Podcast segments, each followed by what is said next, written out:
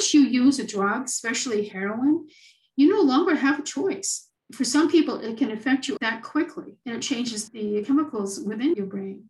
So that's why scientists have discovered that this is a brain disease, a brain illness. That was such an eye-opener for me to realize that Sarah wasn't, she didn't like who she was, and she was so shamed by who she was. And once she used, she no longer had that choice. Welcome to the Catching Health Podcast, where we talk about all things related to health, physical, mental, spiritual, emotional, you name it, we talk about it. I'm Diane Atwood, your host and producer, and my guest today is Ann Cookson. Ann is a Maine author who is active in her community as a literacy volunteer. She is also a mother who lost her daughter Sarah to an opiate overdose four and a half years ago. Because of her personal loss, she is a passionate advocate for families who have lost loved ones to substance use disorder. She is the moderator of two Facebook groups, Mainely Writing, Talking About Substance Use Disorder, and Maine Team Sharing, Maine. Members are parents who've lost a child to substance use disorder. She also has a Facebook page called Faces of Addiction. And Ann is currently co-writing another book, tentatively titled You Are Not Alone, Finding Hopefulness, which continues the conversation of substance use disorder and the family connection. As a Maine author, she published her first book in twenty eighteen titled Secrets, A Story of Addiction, Grief, and Healing, which I have read and found to be a raw and deeply moving story that is not only about secrets, but is also about uncovering the truth. Hello, Ann. Welcome. Hello, Diane. Thank you for having me. Well, thank you for spending time with us today. I have to say we are recording our conversation near the end of May twenty twenty-one. COVID restrictions have been relaxed here in Maine, and more and more people are venturing out. Many of them, I've noticed, including myself, still wearing masks even though they've been vaccinated. But I'm curious, how did you fare this past year plus during the pandemic? Well, I admit that I struggled somewhat. When we first became aware of the pandemic, I had been ill for about six weeks. I came down with a respiratory illness, which I ended up with bronchial pneumonia. So this lasted for several weeks. And I, I know we'll never probably know if it was COVID or not. But meanwhile, it was challenging to get through this time. And like most people, I felt rather isolated. I wasn't able to be with my family like I would like to be. It's actually been a year since I've seen some of my grandchildren. But that will soon change because I'm fully vaccinated now. So we will soon be getting together again. Excellent. And you certainly have been productive. Yes. But, you know, during COVID, I, I still struggled with being motivated to write, even though a reader approached me and commissioned me to write a book for her, a children's book. And I had not been able to do that yet. It's only recently that I've become motivated to start writing again. I do have a wonderful friend. Her name is Lori, and who I am co-writing the book with. And almost daily, we were in contact with each other just to check on each other and make sure we were doing okay. And we would meet, you know, when we could, wearing our masks, you know, being careful. So I'm so thankful to have a good friend like that. And is she also a mother who has lost a child to substance use? No, she's a mother whose son is struggling with heroin addiction. You know, I want to get into your story, but you are so into now helping other families and keeping track probably of statistics. It was such a huge problem four and a half years ago. Do you think anything's changed in our state? I think they're in the process of trying to invoke change. I know the governor has an options program, and I'm somewhat familiar with what they're doing with that program. So they are attempting to do, they're, they're, I know they have quite a bit of money that's being utilized to address this issue of substance use disorder, of, of uh, addiction. But they have a long ways to go. Hmm. And in my book, I touched on some of these things that they still have not resolved yet. Right. So you chose to write this book about your experience. Were you always a writer, or is it just something that came to you as a process while you were trying to make sense of all that happened? I have always been a writer, just never formally a writer. I have been writing short stories and poetry for many years, but I was never a serious writer. It was more of a hobby until I went back to university. And I actually took some creative writing classes and discovered that I was in love with writing, even more so than I fully realized. And is that very recently? That was back in two thousand nine. Well, congratulations on doing that. That's huge, I think. So your book, Secrets, is such an important book, not only for those who read it, but it must have been even more so important for you to help process, make sense, make peace even with what happened to you. Is, is what I said accurate? Is that what happened for you? Yes, it is relatively accurate. It was definitely a process that I needed to get through. And I realized that I couldn't run away from it. You know, I needed to face it. Mm-hmm. And with my writing, that allowed me to do that to a great extent. It was extremely hard. It was probably one of the hardest things I ever did. But I was determined that I was going to be transparent. You know, I wanted to present something that was as honest as it could possibly be. And I believe I did this at the expense of uh, my family. That's a question that I plan to ask you later on in our interview. I'm curious about their reaction. But why don't you give us, uh, I guess, a synopsis of what the book is about? Well, essentially, the book is about family dysfunction. It's about my daughter who struggled most of her entire life with depression and anxiety, social anxiety. And I think that probably led to her developing substance use disorder. And it's about processing this whole event that unfolded throughout our lives, ending with the loss of our daughter. I found her journals and I used her journals. I, I merged her words with mine. My intent was also to give her her voice, because I don't think she ever was fully recognized for her struggles or her voice fully heard. And I wanted to give her that opportunity using my own voice. Right. She no longer had one. Now, she was living with you at the time that she died, is that right? She was. She had been with us for a few months. Okay. You might think I'd want to dive right into that, but instead I'd like to back up several years, because when you shared some of the excerpts from her diary, they started when she was a teenager, right? When she was about thirteen or fifteen years old, I think. She was twelve years old when she first started writing. And you didn't read the diaries or the journals until after she had passed. That's right. So at twelve years old, was she already troubled? Was she already? Yes. And what did you discover that you think is most meaningful, an eye-opener, or, wow, I wish I had understood this better? I was aware that she struggled with her relationship with her father, and that was something that was very troubling for me, and I felt rather hopeless in how to fix that. So as I read her journals, that really was reinforced. Could you see sort of the seeds planted of her going down the path she did? I believe I probably could see that. I saw, too, that she was really struggling with her self-esteem and finding her purpose. She longed to be closer to her dad. And so I observed all of these troubling behaviors and her sadness. And I did the best I could to respond to them, to give her some sort of activities that would bring her joy, give her a purpose. In your book, you mentioned that something happened, and did she have surgery? I can't remember what it was when she was given the prescription for Oxycontin or Oxycodone. Yes, yes, she did have surgery. She had actually major surgery, and the aftermath of that was that she was recovering from that, and she did have pain, so they obviously gave her pain medication. But that time, it really wasn't monitored, and they didn't ask us family questions, you know, if there was a family history of addiction or, you know, or any alcoholism involved or anything like that. They didn't ask those questions. And with her being eighteen, she was of age at this point. So, and she wasn't living with me then, although she did come home to recover. So she had major surgery when she was eighteen, and to help manage pain after the surgery, she was given a prescription. Do you think that that is what triggered her substance use? I think it was the beginning of triggering it, because it wasn't long before she had another surgery too. And I think by then she had developed an addiction. And how did it unfold after that? Could you see the signs that she was becoming addicted to the pain medication? And then did other substances sort of come into the picture that you were aware of?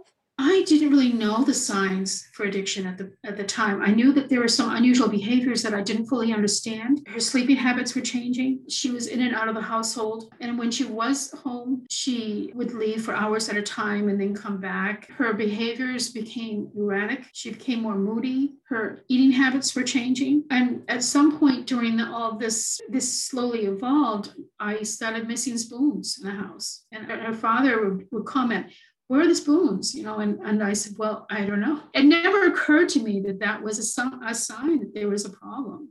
As I have researched and become more aware of, of the, some of the signs to look for for someone who's struggling with addiction, and, and that's one of the things, there would be spoons missing. At some point along the way, you did recognize that she had an issue. And then what was heartbreaking to me is that you tried to find help for her. And it sounds like there was one roadblock after another. Can you talk about what some of the, the roadblocks and the issues were? Well, Sarah really was interested in getting help. She did want help, but she was so fearful and distrustful. And we found someone, a police officer in Wiscasset, who he had a program there that was supposed to help those who were struggling with addiction. And it was supposedly non-judgmental, but it was connected to the police. And Sarah did not trust the police, and she wouldn't become involved with that, even though we did go down and speak with him and uh, actually spoke with a counselor there. She was looking into something else, some sort of other treatments and modalities. And uh, I was respectful of that. I knew she wanted to get better, but it didn't happen. You were in a real bind because she was of age. Yes. So she is an adult and she can make her own decisions. And you were her mother. And so mothers step in and try to do whatever they can to help their children. I just think that it was heartbreaking and so frustrating to read about the different things that you tried to do, and how, because of insurance issues, doors closed, because she maybe didn't want to hear it from you, that closed a door. How did you even cope during all of that? I had no idea how I coped. I was in crisis mode, and I knew that I needed to be strong through this and do what I could. I wanted to save her life. You wrote about getting a prescription for Narcan. And so tell us what Narcan is and what pushed you to that point. Sarah had already overdosed once. She had shared with me in September that she had overdosed somewhere else and was hospitalized briefly for treatment. So I spoke with my personal physician and, and uh, shared with her what was going on. And she said, yes, I, I think that it's time for you to have that in the home just in case. This was a nasal, it, it was applied nasally. And so I did pick up the prescription, but I, it's interesting that I still was in denial, you know, so I didn't look at the instructions on the prescription or how to utilize it or use it. I just put it away in the file cabinet and just kind of was in the back of my mind thinking, oh, I'll never need it. I'll never need to use that. And did you try to use it when you found her? It was downstairs at the time. I found her. She was upstairs in her room. So I did. I went down to get it. And but she had been unconscious for too long. She was already blue and she was face down. So I couldn't, I didn't have the strength to turn her over or to use the Narcan on her. And by then her father had already called nine one one. And at that point they were arriving because they were very, they were only five minutes away. All right. Well, since we're we're there, let's talk about what happened. Maybe talk about what happened during that week of her life. Were there special stressors that happened? She had lost her boyfriend uh, in September. So uh, this is going further back rather than this week. So during that time period between September and December, she was really struggling with the loss of her boyfriend. And he actually had O D'd in our driveway in the middle of the night. And we didn't know that. You know, I, I never heard anything. And that's when she came home, and it was in September after this all happened. She was receiving communications from his family, and they were threatening her, and, and that she even had death threats. Because they so, were blaming her for his death? They were blaming her, and they told her that she's the one who should have died rather than him, that it was oh. her fault. So she was carrying that uh, guilt with her and, and that grief and sadness. And that's what she said one night when she O D'd the first time in our home. I'm just so sad. She said that over and over again. So two weeks later, she O D'd for the final time. How many times did she overdose? In my home, twice. So after she moved back home in September, it happened? Yes. How did you deal with that incident? I called crisis because she wouldn't go to the hospital. She wouldn't allow anyone to come to, to uh, help her. So explain to us, how do you know? This may sound like a stupid question, but how do you know when somebody's O D'd? I was hearing very labored, heavy breathing coming from her room. And it was like she was kind of gasping for air. So I went into her room, and she appeared to be sleeping, but she was kind of slumping in her chair at her desk. And so I knew something was very wrong. And I saw the paraphernalia. I saw there was a spoon there. There was a hypodermic needle there, all the paraphernalia. So I just freaked out. I mean, I just, I, I lost it. We woke her up, we revived her, and she started vomiting, and she was getting rid of all the drug from her system, but it took several hours, and she was very, very sick. How many different substances was she using? Was it just heroin by then? No, I think she was using other substances as well, but this heroin was mixed with fentanyl. Okay. And that's what actually killed her. She purchased some heroin, and so she figured she was getting pure heroin? I'm sure that's what she thought she was getting. Where would she get the money to pay for this? Was she working? She was working off and on, yes. But then again, I don't know exactly where she got all of her money to do it. You know, there were times when she'd ask for twenty dollars for gas or ten dollars for this or even five dollars for that. And uh, I would give it to her to help her with her gas or whatnot. So I'm sure that many times that little bit of money that I would give her probably did go for drugs. So I got to a point when I realized she was actually struggling with addiction. I wouldn't give her any more money. I would put money in her tank, follow her to the gas station, or if she was hungry, I'd make sure she had food, you know, and I'd have her come home and I'd feed her. But I stopped giving her money. Was she angry? No, she wasn't angry. She was really sad. When she realized that I knew, there was a lot of shame attached to this. And she wasn't happy who she was. This wasn't who she was. It was the, the drug that had changed her from someone very different from who Sarah was when she was younger. Did she ever, you think, make a serious attempt to get clean? Well, you know, one thing I'd like to address is the stigma attached to substance use disorder. And we're trying really hard not to use the word clean because that refers to the point that they're dirty. And people who are struggling with substance use disorder are not dirty. You know, they have an illness, whether it's heart disease or diabetes. This is an illness. It's a brain disease. And so I think it's really important for us to be aware of that and try really hard to to show compassion toward them and recognize they're not dirty. So I didn't know that, and I apologize. That's a That's term okay. that I've used, I've, I've heard a million times. So what Absolutely. Is, what is the proper term?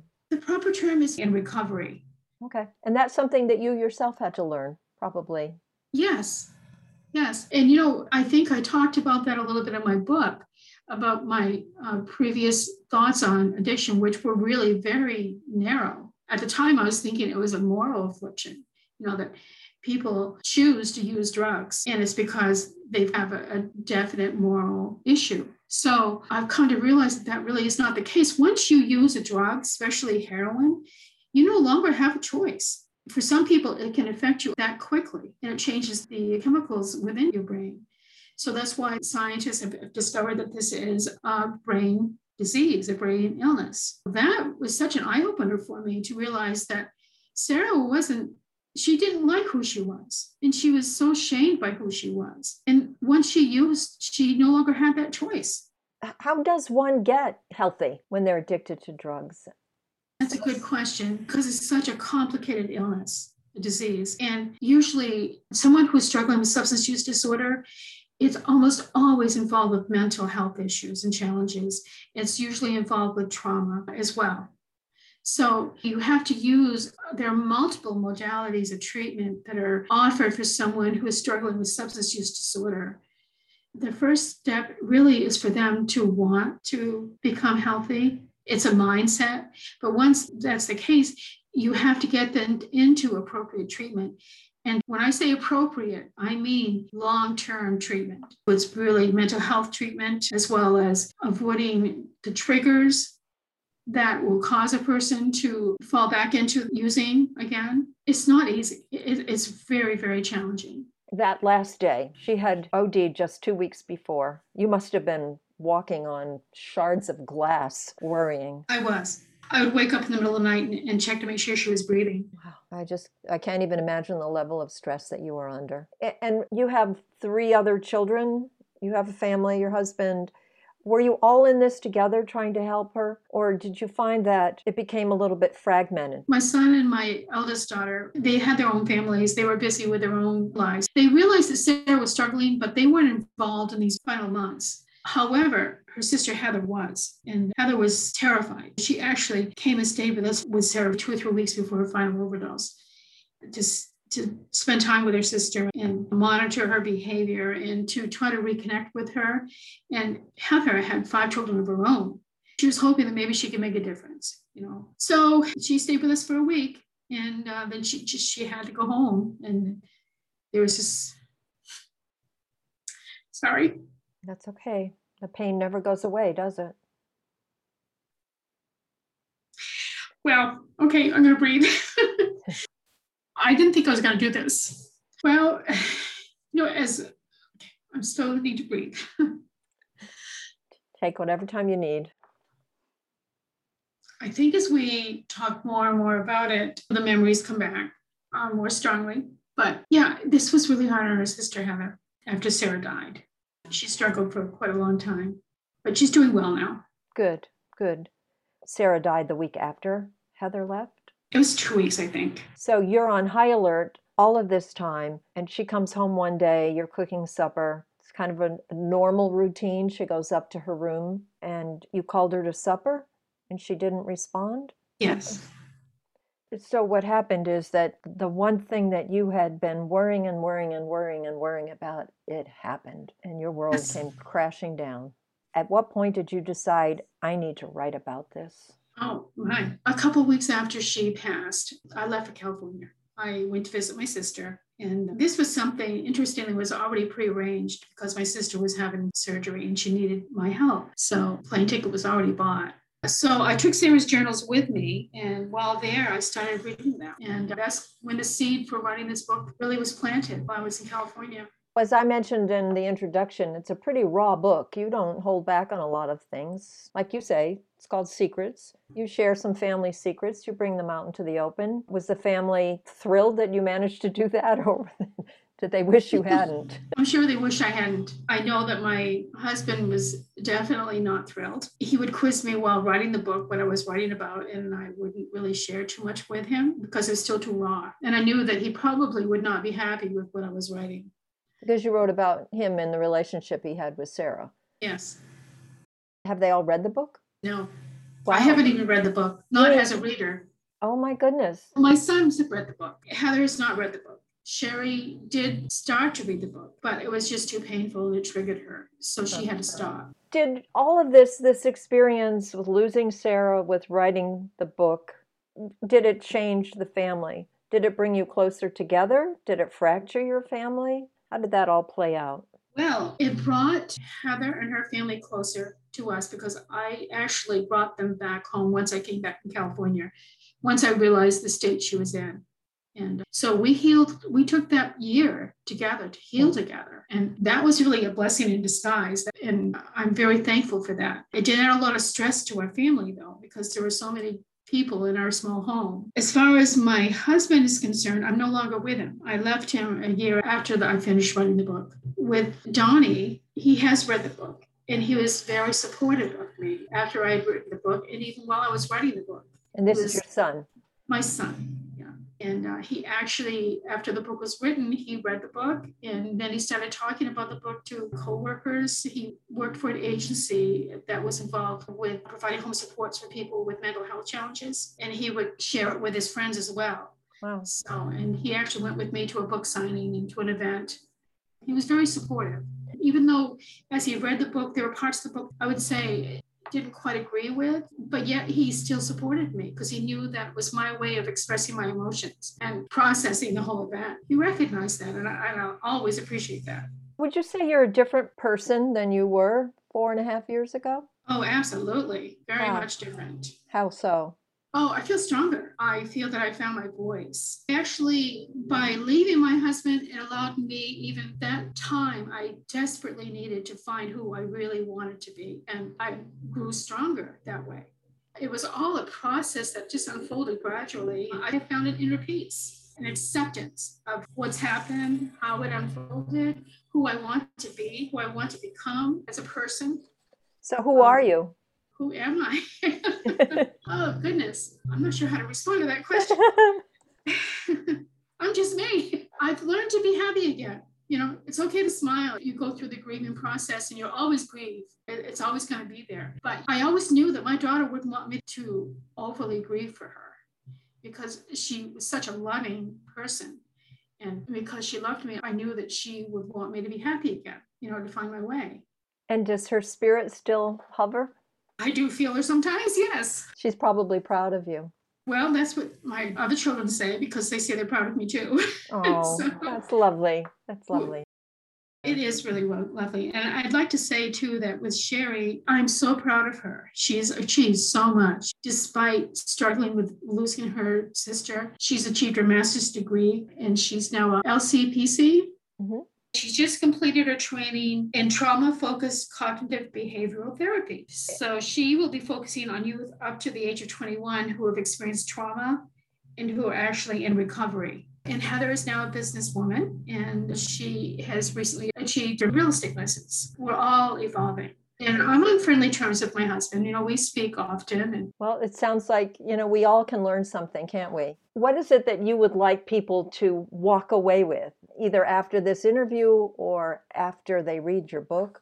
I hope that my readers will recognize that addiction is a very complicated issue. I'm hoping that as they read the book, they will recognize the process of grief and how complicated grief can be as well. I think we need to respect ourselves enough to, to allow ourselves to grieve. You know, we need to allow ourselves to feel and to move through this process, because it is a process. It takes time, and there's no time frame to grieving, and we all do it in our own way. And I hope that as I wrote the book, I showed that that was the case. It's okay to grieve. We don't need to run away from it. We need to face it head on and let those waves just wash over you, because the waves go away. They come and go, don't they? They do. Yes. So in talking about how complicated grief is, did writing this all down and then publishing a book help you to move through your stages of grief? I think it definitely did help me move through the stages of grief. I also received some grief therapy too, which was helpful. I think it's important for us to purge all these feelings, and writing helped me to do that, to actually process everything. Actually, I think I did it rather chronologically, and that was important for me to start the healing process. When I say start the healing process, that's exactly what I mean. It takes time. Writing that book was a long time frame. That was a year of writing. And it was like, I was so driven, and I was writing day and night. And when I wasn't writing, I was thinking. I'd wake up in the middle of the night with all these thoughts, thinking, okay, this is how I should formulate this or whatnot. But it helped me to be present in the moment and to be focused. And these are all so important in order to walk yourself through the process of grief. Mm. You have to be present. And you have to feel, you have to allow yourself to feel, because if you run away from those feelings, you're never going to really fully heal. Hmm. This book that you're working on now with your friend, You Are Not Alone, is that going to be mostly about other people's stories? It's going to be about other people's stories, but it's going to be much more than that. We're going to be talking about the process of grief. There'll be a chapter on grief. We're still formulating the outline for the book, so it's not written in stone yet. But we want to talk about harm reduction. I'm, I'm not sure if you're familiar with that. Why don't you explain it? Well, in Portugal, they look at addiction much differently over there, as well as actually in Oregon. They passed a new, a new bill in Oregon about dealing compassionately with those who struggle with substance use disorder and looking at ways to prevent overdose. It's conflictual because uh, it, it can involve in safe needle exchange. It can involve in just providing a safe place for someone to use so that it would prevent an overdose. They're going to be with people who will monitor them to make sure that they are safe. But meanwhile, when they are ready, they're going to offer them treatment and open up those doors for opportunities to get helping. It's already been proven to lessen overdose, and it's been proven through other models. They're treating these people with compassion rather than judgment. They're trying to remove the stigma attached to addiction, and it's inclusive. They're providing communities for these people to live and work, and offering all these other opportunities so that they can be treated appropriately, whether it's for their mental health or feeling like people care about them. And when you struggle with substance use disorder, you struggle with shame and judgment and stigma. So by addressing all of these issues and recognizing how complicated it is, harm reduction, I think, is a viable option in order to improve the outcomes for people who are struggling. Instead of shutting doors like what happened with you and your family, it's opening doors. Yes. And that's why I'm hoping that by writing this book, Sarah's death isn't for nothing. I'm hoping that this is opening a whole wide range of doors. And by presenting more awareness of this issue and the truth about this issue, people can become better informed. And then when you're better informed, they will look at this much more differently, and there'll be less stigma. Well, kudos to you for doing this, for doing all that you're doing, for being able to move through your own personal grief and to turn it into something as positive as all of the things that you're doing, not just your book, Secrets, but the groups, writing this second book. Thank you. I'm hopeful. Any other last words of wisdom before we say goodbye? Oh, goodness. I think it's so important that we learn acceptance. We all struggle. I think we have this inner child within us, and this inner child often feels fear, the fear of being judged. So I think it's important for us to recognize this inner child within ourselves and to learn to accept ourselves for who we are, not how someone else wants us to be. And this is part of the whole self-discovery, evolving, when you finally discover that it's okay. You've been through a lot as that inner child, but it's okay. Things will be all right because you are facing your situation and you're doing the best you can to move forward through it. I know that I'm always going to grieve Sarah in the loss of her, but through her loss, I've discovered how important it is to be grateful for what we have rather than focusing on what we don't have. And I've learned the importance of showing compassion and empathy. I think these are extremely important things that we need to show, and they're greatly lacking in the world around us. I learned if we want to be noticed, we need to make a little bit noise. You don't get anything accomplished if you stay silent. And that's why I wrote the book. I'm not staying silent, not anymore. I'm using my voice. I think it's very important. That's how we'll invoke change. Well, I think you are doing that. You are definitely doing that, bravely doing that. Well, I hope so, because it took a lot of anger at first. ah. So I had to process that anger somewhere else, you know? Anger and sadness, probably blame, shame, a lot mm-hmm. of negative emotions that you must have been feeling, and yet you turned them into action in a positive way. Still trying. Well, good for you. And thank you for being willing to come here and talk about it all out loud. I know that as a writer myself, it's easier to be in kind of your own little world, writing away, but then to actually use your spoken voice to express yourself, it's, it's different. It's challenging.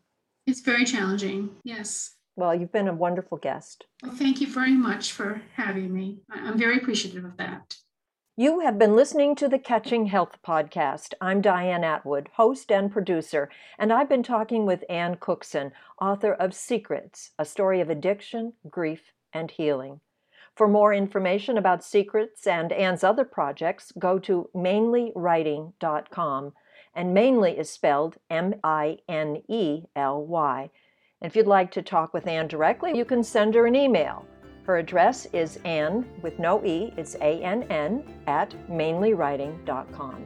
And if you would like to read my blog, Catching Health, listen to more episodes of the Catching Health podcast, and find a transcript of my conversation with Ann, go to catching health dot com. That's it for now. Stay well, and I hope you have a great day.